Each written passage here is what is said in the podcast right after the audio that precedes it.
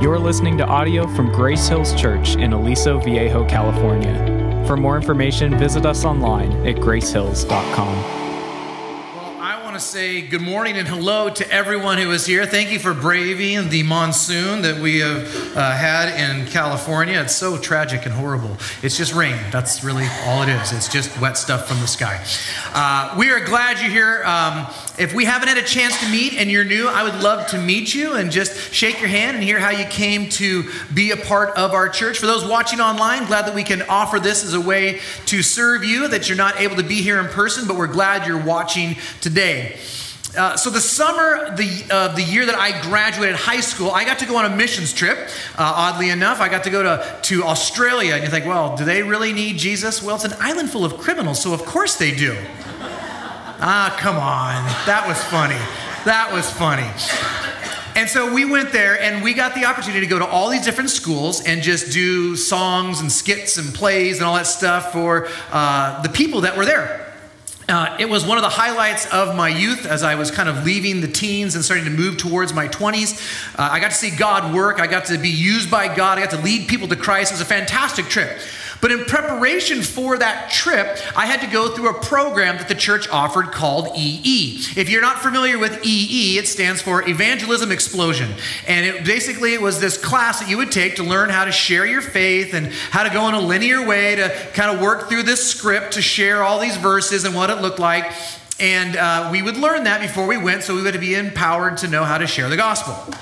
Now, part of that program included a Monday night where you would show up at the church and you would gather in your little groups and then you'd all pile into cars and then you would go out to people that had visited the church that week and go and say hello and thank you for coming, with the hopes that they would invite you in, with the hopes that you would get to share this prescripted gospel presentation, with the hopes that they would then come to Jesus if they didn't know them. Can I be honest? Monday nights are the most terrifying night that I would ever have to go to church. I'm a pretty outgoing guy, but I would be like, I feel so uncomfortable that I'm weaseling my way into someone's house. I'm sitting in their furniture, and then we had to go through this prescribed script to share the gospel, and then the final was like, so do you want to accept Jesus as your Lord and Savior today? And that's sort of how it felt.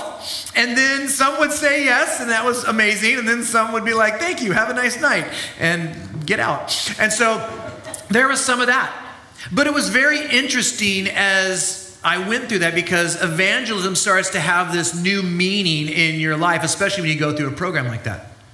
And maybe some of you, when you think of the idea of evangelism, you think of that dude at the baseball game out front with the sign and the bullhorn saying you're going to hell. You're like, he seems like a really great guy. Or maybe it's that person on the corner in the square of that town who's always on a box, who's giving a sermon or something like that. Maybe it's that person who always knocks on your door right during dinner or the big game when you're trying to focus. They say, would you like to come to our church? And you're like, gosh, why do you always pick this time? I don't know what it is. Maybe you had a bad experience with evangelism as you were growing up. Maybe someone with all the right intentions went about it in all the wrong ways, and they were unkind, or they were hurtful, or they were judgmental, or they were condemning in who they were and what they were trying to communicate. Well, regardless of what took place, we all have this picture of what evangelism looks like. As I've talked with many Christians over the years, most of them would not say that the Bible doesn't say you shouldn't share your faith. As a matter of fact, they would say, yes, of course, the Bible says you should share your faith. Here's the catch. They always say, yeah, you should do that, but someone else should be the one to do it. That's always kind of where it seems to land with other people. Well, I want you to know here at Grace Hills that we believe that if you are a believer in Christ, if God has saved you from eternal damnation into his eternal glory, that we are all have been called to share the gospel of Jesus wherever we go. that we are lights in a dark world as we live out the gospel, as we proclaim the gospel, and as we love people with the gospel in everything that we do. That is what we believe, and it is one of our pillars, and that is the pillar that we're coming in today, this idea of go, as in going out into the world, what we would then call evangelism. So I have three main points today that all I'm going to have, because I think if you have more than three, people just start falling asleep, and I know when you do, I can see it. And so I'm going to keep it at three so we can stay on point. The first one is fear, what keeps us from sharing the gospel, the call, what God has called us to, and then the third is really what is this message that we are proclaiming, and why have we been given this task of doing that? Now, I think that for a lot of us, as we move in this idea of fear, fear is a powerful force in our lives.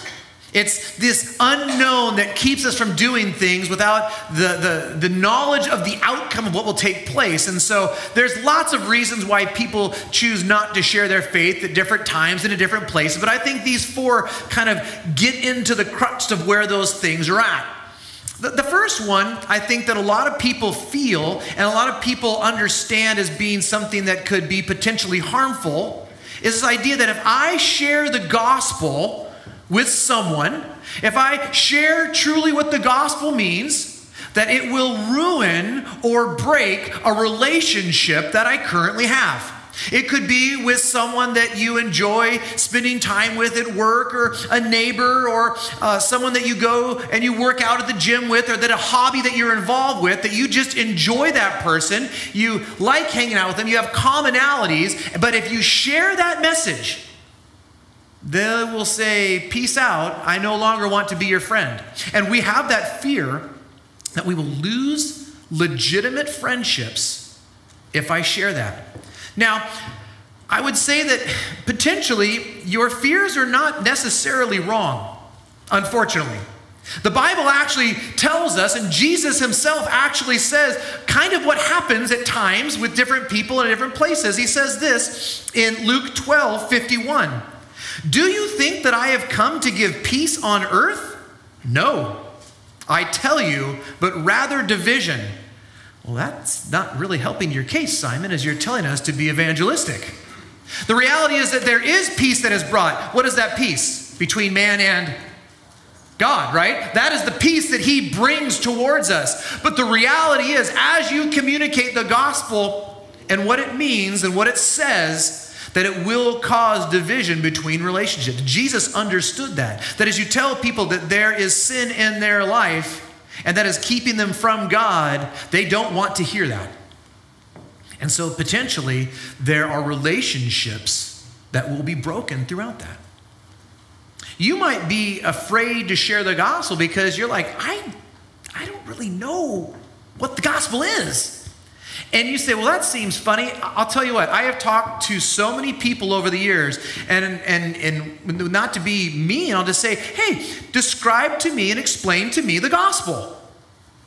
And many times people have this deer in the headlight look at me, and they're like, well, Jesus and a cross and God, amen. And that's what they give me. And I'm like, okay, those are all things that are included in it. But they don't understand that the gospel isn't just about justification and salvation, but it's about the continuing sanctification of the individual's life, that the gospel is always working in the hearts of the individual. And they don't maybe understand it, or maybe they don't know the Bible that well. And they don't understand what the scripture actually says. And so they're afraid at times, like, well, I don't know what it says, and I don't want to say what is going on. And, I don't even really understand what grace is and how God could extend that when we don't deserve it. Or they might just be like, I kind of know what it is. I just can't articulate it, Simon. It's hard for me to explain to somebody, versus just saying, you need Jesus, and just hope that all the pieces land. Oddly enough, Jesus spoke to this as well. In the same chapter that we were just in Luke 12, in verses 11 through 12, he's talking to the disciples, and he's talking about what it means to share Jesus as the Christ. And he says this in verse 11 and 12. And when they bring you before the synagogues and the rulers and the authorities, do not be anxious about how you should defend yourselves or what you should say. For the Holy Spirit will teach you in that very hour what you ought to say. I think the problem with this fear that we have sometimes is that we actually believe that it's in our own ability and our own power to share the gospel and to transform lives. But what Jesus is saying is, no, you don't understand. You are filled with and empowered with the Holy Spirit to go out and to communicate that message. These disciples had no idea what they were doing. If you really look at their lives, they were all over the place. Yet when they were filled with the Holy Spirit, there was opportunities and times that came up, and they said, all right, here we go.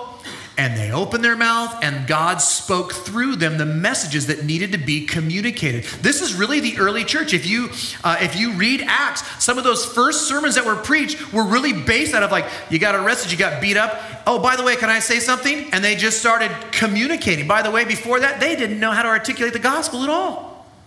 And so we see that don't be so afraid of what you don't know, but step out in faith and allow the Holy Spirit to work through you. Trust God to give you those words in those moments. You might be afraid because maybe your life doesn't match up with the message that you're communicating. And this is kind of like a twofold. So one might be that you are living a life very contrary to what it means to be under the submission and the rule and reign of Christ in your life. You may have things that you're doing that you know you shouldn't be living in and participating in, and they don't glorify God. It's rebellion against God. And you're like, well, I'm not going to say that. Like, this world values authenticity right now, right? But I'm being a hypocrite. I'm doing the opposite of what that is. Well, if that's the case, I would say this, that God is faithful and just to forgive us our sins if we confess them to him. It tells us that. If you're in a place where your life isn't matching up what you believe, that's fine. Confess that to God. Repent of that. We are constantly taking off the old self and putting on the new self that we have in Christ. Your whole life is going to be continually ridding yourself of areas where you're not trusting and believing God at some level in your life. The other side of that coin might be is that the things that you did before you became a Christian are something that you're not very proud of. Anyone? Is that just me? Am I the only one? I think we all have some of those, right? The reality is that we have lived lives that we wish we wouldn't have, that we've made decisions, and we have regrets for those. And you say, there's no way that I can share the gospel because people know my life, and so I'm just going to come across as some hypocrite who doesn't believe that. Like, who are you to tell me what sin is because you've been living in it your whole life? Well, the Apostle Paul, as he was communicating to one of his young apprentices, actually has this to say about that. As he is telling this young man how to share the gospel, how to prepare for ministry, how to be a pastor at a church, he says this in Timothy 1:15. This saying is trustworthy and deserving of full acceptance, that Christ Jesus came in the world to save who? Sinners. Of whom I am the foremost. If you're new to the church, the Apostle Paul is the guy who wrote a majority of the New Testament. He's also the really lovely man who was killing Christians before he was saved. You're like, I've done some bad things. I just asked this question. How many Christians have you killed before you came to faith? Please don't raise your hand and tell me. But the reality is that he understood who he was as he was saved in that brokenness. Do you know what that does? That points to the grace and power of God to forgive sins, that he is reconciling people back to himself. And Paul understood that the humility of saying, this is who I once was, actually just lifts the name of Christ up higher. He can forgive me. He can forgive you. My last one, I want to shift a little bit. Let's say you are a scientist, you are a doctor, and let's say that in your research you find the cure for cancer. Crazy. You find the cure for cancer. You find the cure for this thing that is literally attacking people, that millions of people die every year because of cancer. And you find what it is. You've done the research. You've seen the results. You understand what's going on with the cells and what they're doing. And you have found it and isolated it. And you said, this can treat that and eradicate that. What do you think that you would do once you figure that out? Well, I'm going to keep it to myself. I wouldn't want to impose my views on anybody because that would be unloving. You would go to every research lab. You would go to every doctor. You would make sure that everyone knew this information because it would literally transform and save the lives of millions and millions of people, right? Because you'd seen the results play out. You know that it works. You're positive that it works. And you can stand on full confidence saying, this is true. Well, here's the problem. I believe with a lot of people, they've gone to church, they've been around church, they've heard the stories in the Bible, but they've never actually experienced the evidence of how Christ has transformed their lives. And you know what they don't want to do? Give a message they don't believe in, that's never impacted them. They don't want to peddle snake oil to somebody. Because the truth is there's probably areas in your life where you haven't really laid that down at the foot of the cross. You're like, I haven't experienced this peace that you talk about. I haven't experienced this freedom from sin that you keep communicating to me. I don't know what it means to be able to endure suffering and actually consider it all joy. So you're afraid because you're like, is it real? Because I'm not feeling it. I'm not sensing that. It's like they've heard it with their head. They have all the facts, but they've never truly believed it in their heart. And when you believe it in your heart, it means that you step out and you live differently. See, a lot of times we're so afraid to reject the things that we become comfortable with in our lives. We're so afraid to say, no, this is not good for me. We don't want to read God's word when it says that's sin or that's rebellion or that's distrust. See, we need to understand that whatever the fear is that we have when it comes to sharing our faith, Jesus also speaks to that fear. In 1 John 4:18, it says this, there is no fear in love, but perfect love casts out fear, for fear has to do with punishment, and whoever fears has not been perfected in love. The love of the Father was demonstrated through the love of the Son. That love is amazing because it says you did not earn it, you did not deserve it. You were far from me, yet I loved you. And I pursued you because I saw you in your broken state, incapable of saving yourself. And I'm going to send my son to ransom you back to me. See, God's love has saved us, and we've received, if you're saved, you've received the Holy Spirit. And now what we get to do is we get to be bold with that love. See, Jesus was bold when he came to earth and what he proclaimed and what he did and how he lived and how he interacted with those around him. We are now empowered by God to do the same thing. And let me tell you something. You want to love those in this world that are lost, that are far from God. And there is nothing that you can do to love them more than to give them the gospel of Jesus Christ. There is nothing better you can do for them. It is the pinnacle of how you can love a broken, lost, and floundering world, destitute, headed towards hell in a handbasket. Well, the second thing we need to understand is if we want those fears to go, if we want to proclaim that, we have to understand that there's a calling behind this. This is one of the pillars that we believe here at Grace Hills is what a healthy, thriving, growing church looks like. There are so many passages that talk about sharing your faith, that you should be going out. I'm going to read a couple. You're going to know them really quick because we say them a lot here. This is nothing new, most likely, to any of you because this is what we talk about all the time. We've been in the book of Acts, right? You're going to hear some stuff from the book of Acts. Acts 1:8-9. But you will receive the power when the Holy Spirit has come upon you, and you will be my witnesses in Jerusalem, Judea, Samaria, and to the ends of the earth. He said these things, they were looking on, and he was lifted up, and a cloud took him out of their sight. Jesus was giving the marching orders. This is what you're called to do. And he lays out these three circles that kind of you've got Jerusalem where we are, so where you live and what you do. And then you've got the extended area, kind of the city and the town that you exist and live in. And then outside of that is the world and everywhere else.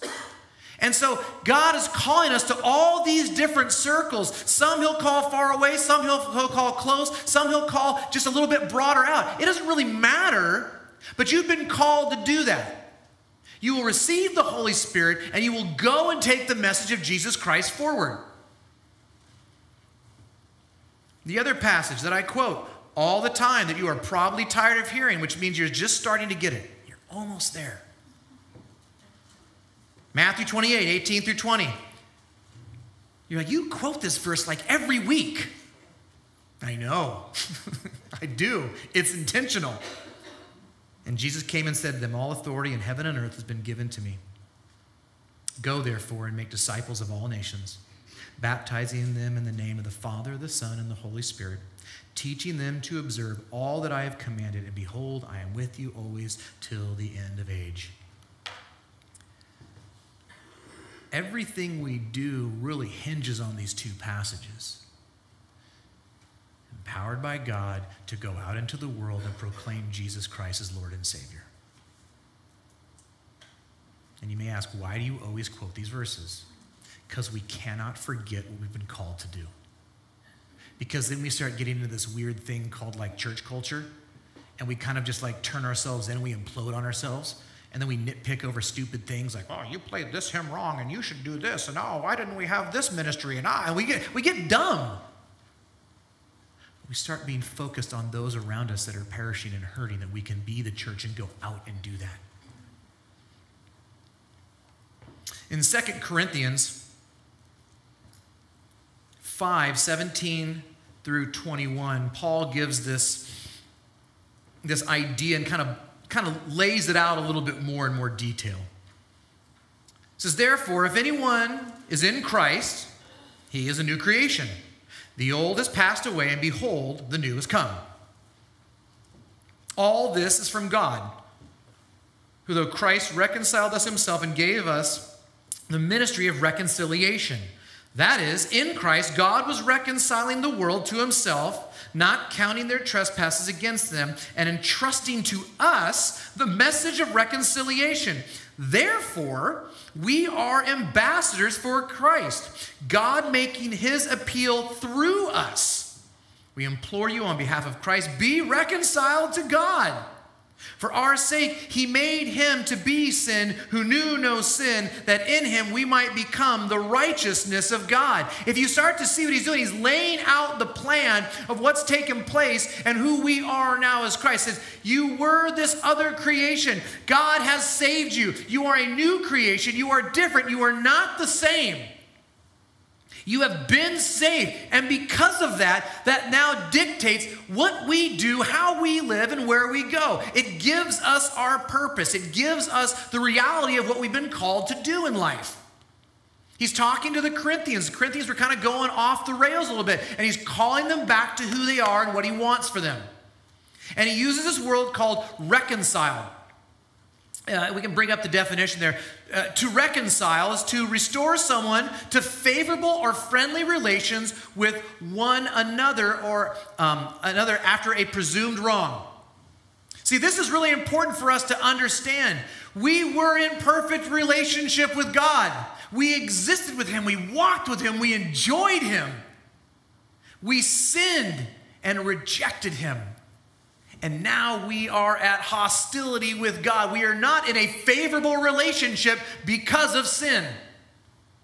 And yet what we see is that God pursues us, sends Christ to come and save us. And so what does that do? For those that have placed their life in Christ, it brings us back into a friendly relationship with another after a presumed wrong, namely the sin that we once committed. He said that this is what God did through Jesus for humanity. That's what's taken place in this moment.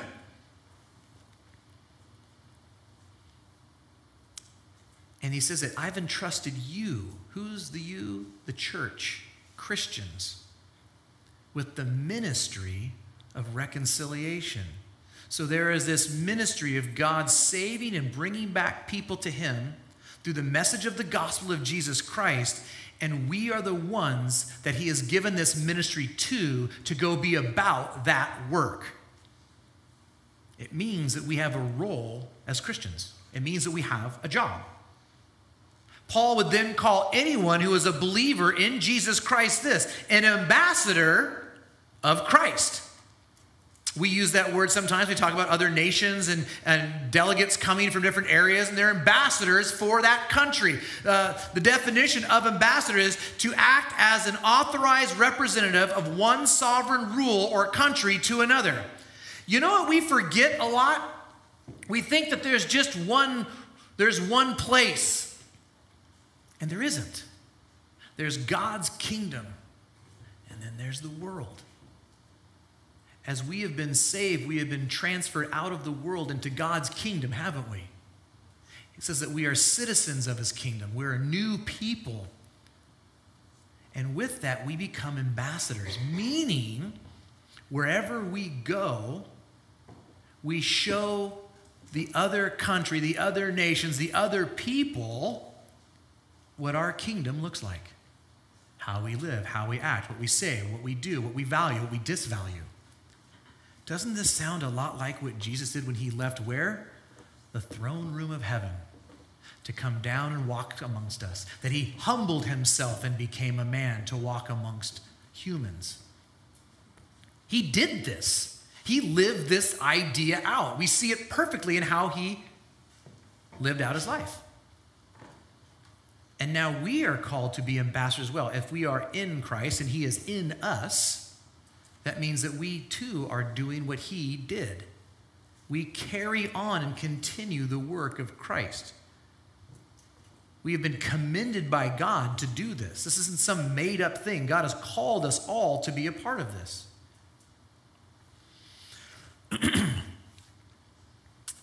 At times, we can look at the idea of evangelism, sharing your faith, telling people about it, whatever you want to call it. We can go, oh, it's a command. There's this command to do this. And I would say, well, yeah, he's kind of clear on what he wants for us, right? The problem with the idea of using the word command at times is there can be a negative connotation.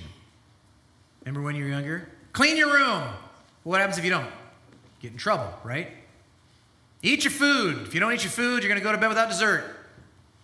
Pay your taxes, right? Just making sure we're all paying our taxes. Pay your taxes, because if you don't, the boogeyman, the IRS, is going to come get you. Don't speed. Get your ticket. Do you see what I'm talking about here? Better share your faith, or God's going to get you. See, the problem is we've connected this idea of a command. There's this begrudging thing that I have to do because I'm just trying to get away from a punishment that may exist. It's a dangerous way to think about evangelism. It's a dangerous way to think about what it means to share your faith with others. When I was a kid, my dad would invite me to do stuff with him all the time. They're weird things like, son, you want to go to the dump? As a kid, you're like, yes, I want to go to the dump. It's a treasure trove of fun things that people are giving away for free. I remember I'd go with my dad. I'd go load in the truck, and I'm like, can I keep this? And he's like, we're bringing more back than we're actually giving, son. Or I'd say, hey, Si, come help me work on the car. Oh, okay, I want to learn how the automotive works, and I want to wrench, and I want to do stuff with my dad. Hey, you want to ride on the lawnmower with me with the riding lawn? Yeah, Dad, I want to ride on the riding lawnmower with you. This will be fun. I was being invited into something. And I was invited into something with someone who I had a deep relationship with. I wanted to be about what my dad was doing because I love my dad. Your heavenly Father loves you so much that he wants to include you in his work so you can be a part of it and enjoy all that he has to offer through that. If we would stop for a second and stop calling it a command and call it a calling, it would change our perspective on everything. That the amazing thing that God is doing of saving lives that are destined to be separated from him, he has included you to be a part of his great rescue plan for the entire world.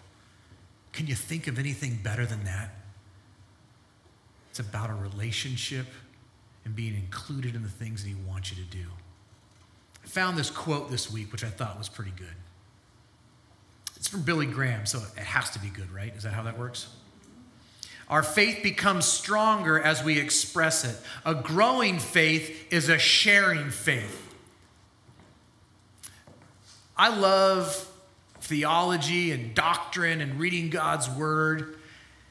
The danger of that is it can just kind of fall and terminate on myself, right? Like, look at me, I'm so smart. I'll be using larger words today that none of you know that make me feel like I'm smarter than all of you. That's not the intent of learning good theology. The intent of learning good theology and knowing God's doctrine is that we would learn it, understand it, see him, lift him up higher and glorify him, worship him more fully, and fall more in love with our Savior. That's what we're supposed to do. And the idea is that as you understand God more, you can't help but talk about this all-powerful, all-knowing, all-present, all-loving God who loves you. Billy's right. Man, the more I know about God, the more I can't stop talking about him. I love it. It's like people who play pickleball. That's all they can talk about. Like, it's big ping pong. I get it. Knock it off. That was not in my notes. And my wife plays pickleball, so I'm in trouble. So anyway, but that's how we are, right? When we're excited about something, we talk about it. When we read about God, we should get excited about it and want to talk about God. Well, what is this message that we're so afraid to share? What does it mean? What are we ambassadors of? You ever notice when the gospel is shared that it's shared in very different ways? Like, you can have one guy share the gospel, another gal share the gospel, and it's like they're very, very different. Now, there's key components to each of them that are very similar, but they're very different. If you look at how Paul would communicate the gospel at different times and how it's written, there's a lot of different ways that it's communicated. When he's talking to the Jews, he has a very specific message. That message is like, you think that you're doing all these rules, and therefore you've earned God's favor and blessing and love, right? And he's like, no, that's not grace. That's not a gift. And so he really pushes on the gospel how you need to sit in God's grace and Jesus' work, not your work. That's always how he preaches to the Jews. When he gets to the Gentiles, it's very different. He doesn't talk about the law very much. Have you noticed that? He actually doesn't even quote the Old Testament very often. But he talks about their separation and their need for a God. The thing that they're pursuing, the idols in their lives, are not going to fulfill them. And there's only one that can fulfill, which is Jesus Christ. See, he changes what he's doing. This is what I love about the gospel. It's why it can be preached anywhere in the world. It's why it's so powerful. That the gospel penetrates every single area of our heart, every broken area, every area in need. And at times we're going to talk about the love of God. At times we're going to talk about the separation from God. At times we're going to talk about the peace of God. All of these things are like it can just hit any audience. And that's what makes the gospel so amazing. Wherever you are, whatever you're going through, whatever you need, the gospel can meet that need because Christ can meet all the needs and the brokenness of our hearts. For some, what we see is that there's this way that we communicate the gospel. It's a four-step process. It's creation, fall, redemption, restoration.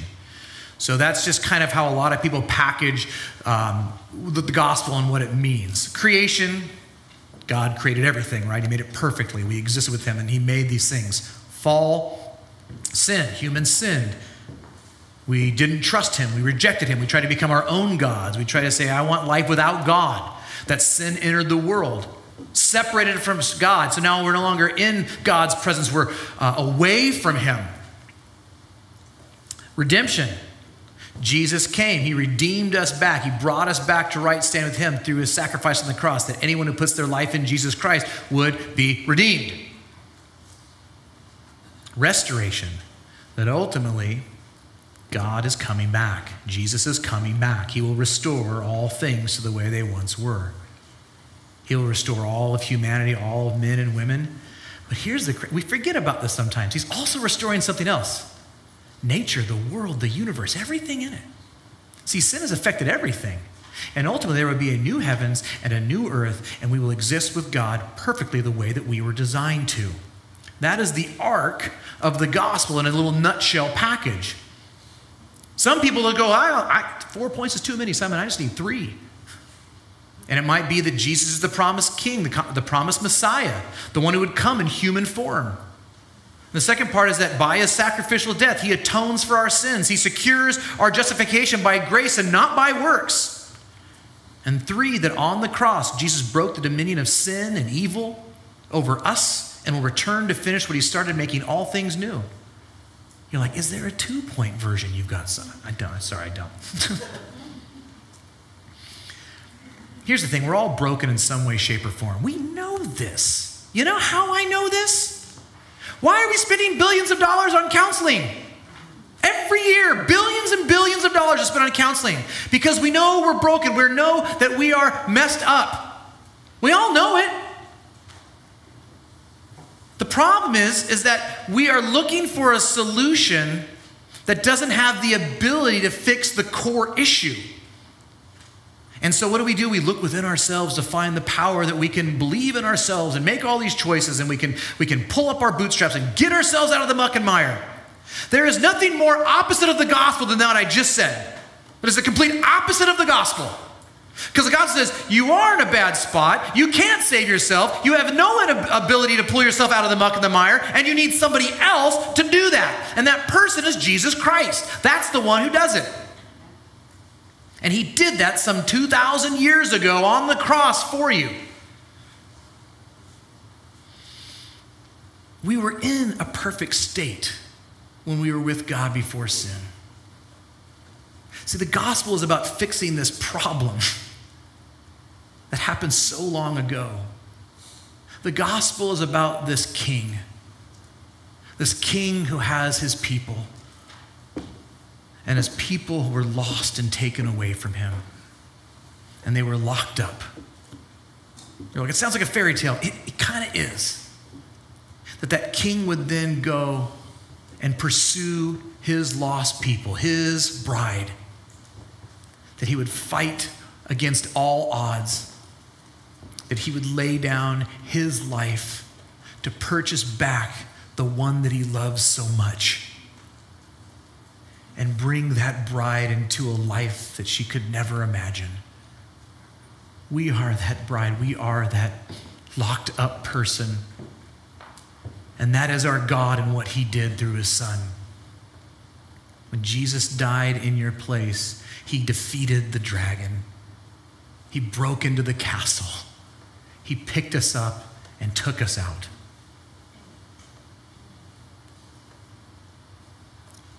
This is the message for the Christian. At Brian Bora's funeral yesterday, I just said the gospel is really simple. It's us in a bad spot crying out for help. And it's God saying, of course I'll help you. When we humble ourselves and admit that we have a need for someone to save us, Jesus reaches out and saves us. anyone who would call on the name of Jesus to save them will be saved. That is the gospel. That is what our Savior's done.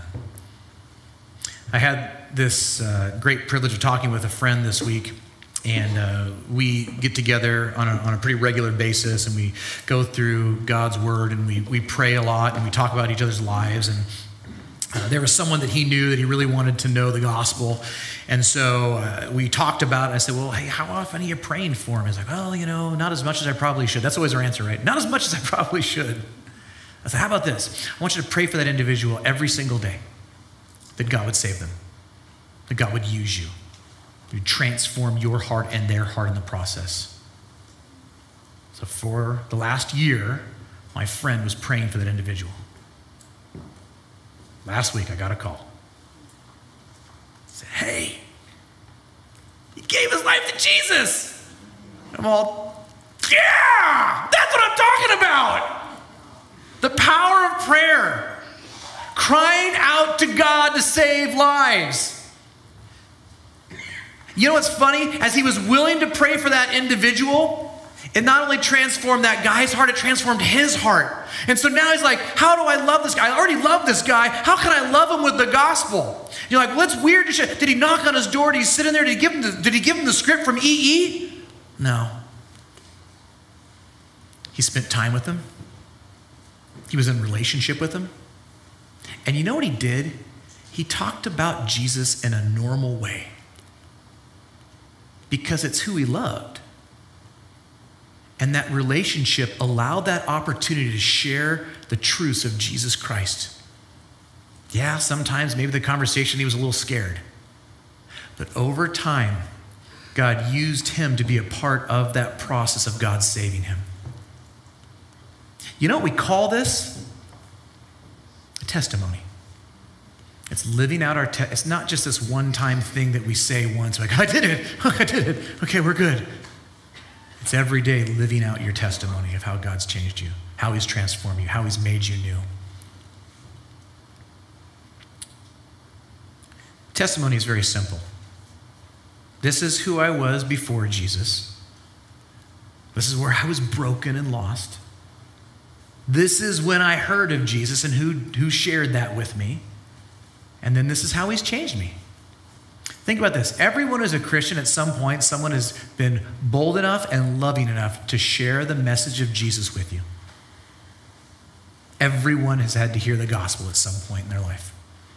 Maybe it was when you were really young. Maybe it was when you were really old. But at some point, someone shared that with you. Our hopes at Grace Hills is that we would continue in our global outreach overseas, what the Longs have been doing for so long. We're so excited about that. We want to continue to see that happen all over in different areas. We want to invest in local opportunities and local ministries that are doing that in and around our city. We want to adopt a church plant somewhere in Southern California, that not only can we give them funds, that we can walk alongside these young church planters and help them and encourage them and pray for them, make sure that their marriage is doing well and that their families are doing well. We don't want to just throw money at them. We want to be involved in their lives and see the gospel move more in our areas. We want to create classes and places of study where we can understand the gospel better. Understand the scriptures that are really powerful and how we can share that faith with others in a way that is just very natural with who we are. We want to create places to invite friends to come and to be around other Christians so they would see what God's family truly looks like. I want to end with this passage, and then I want to challenge you with something, and then we're going to sing. Let me read this passage from Romans.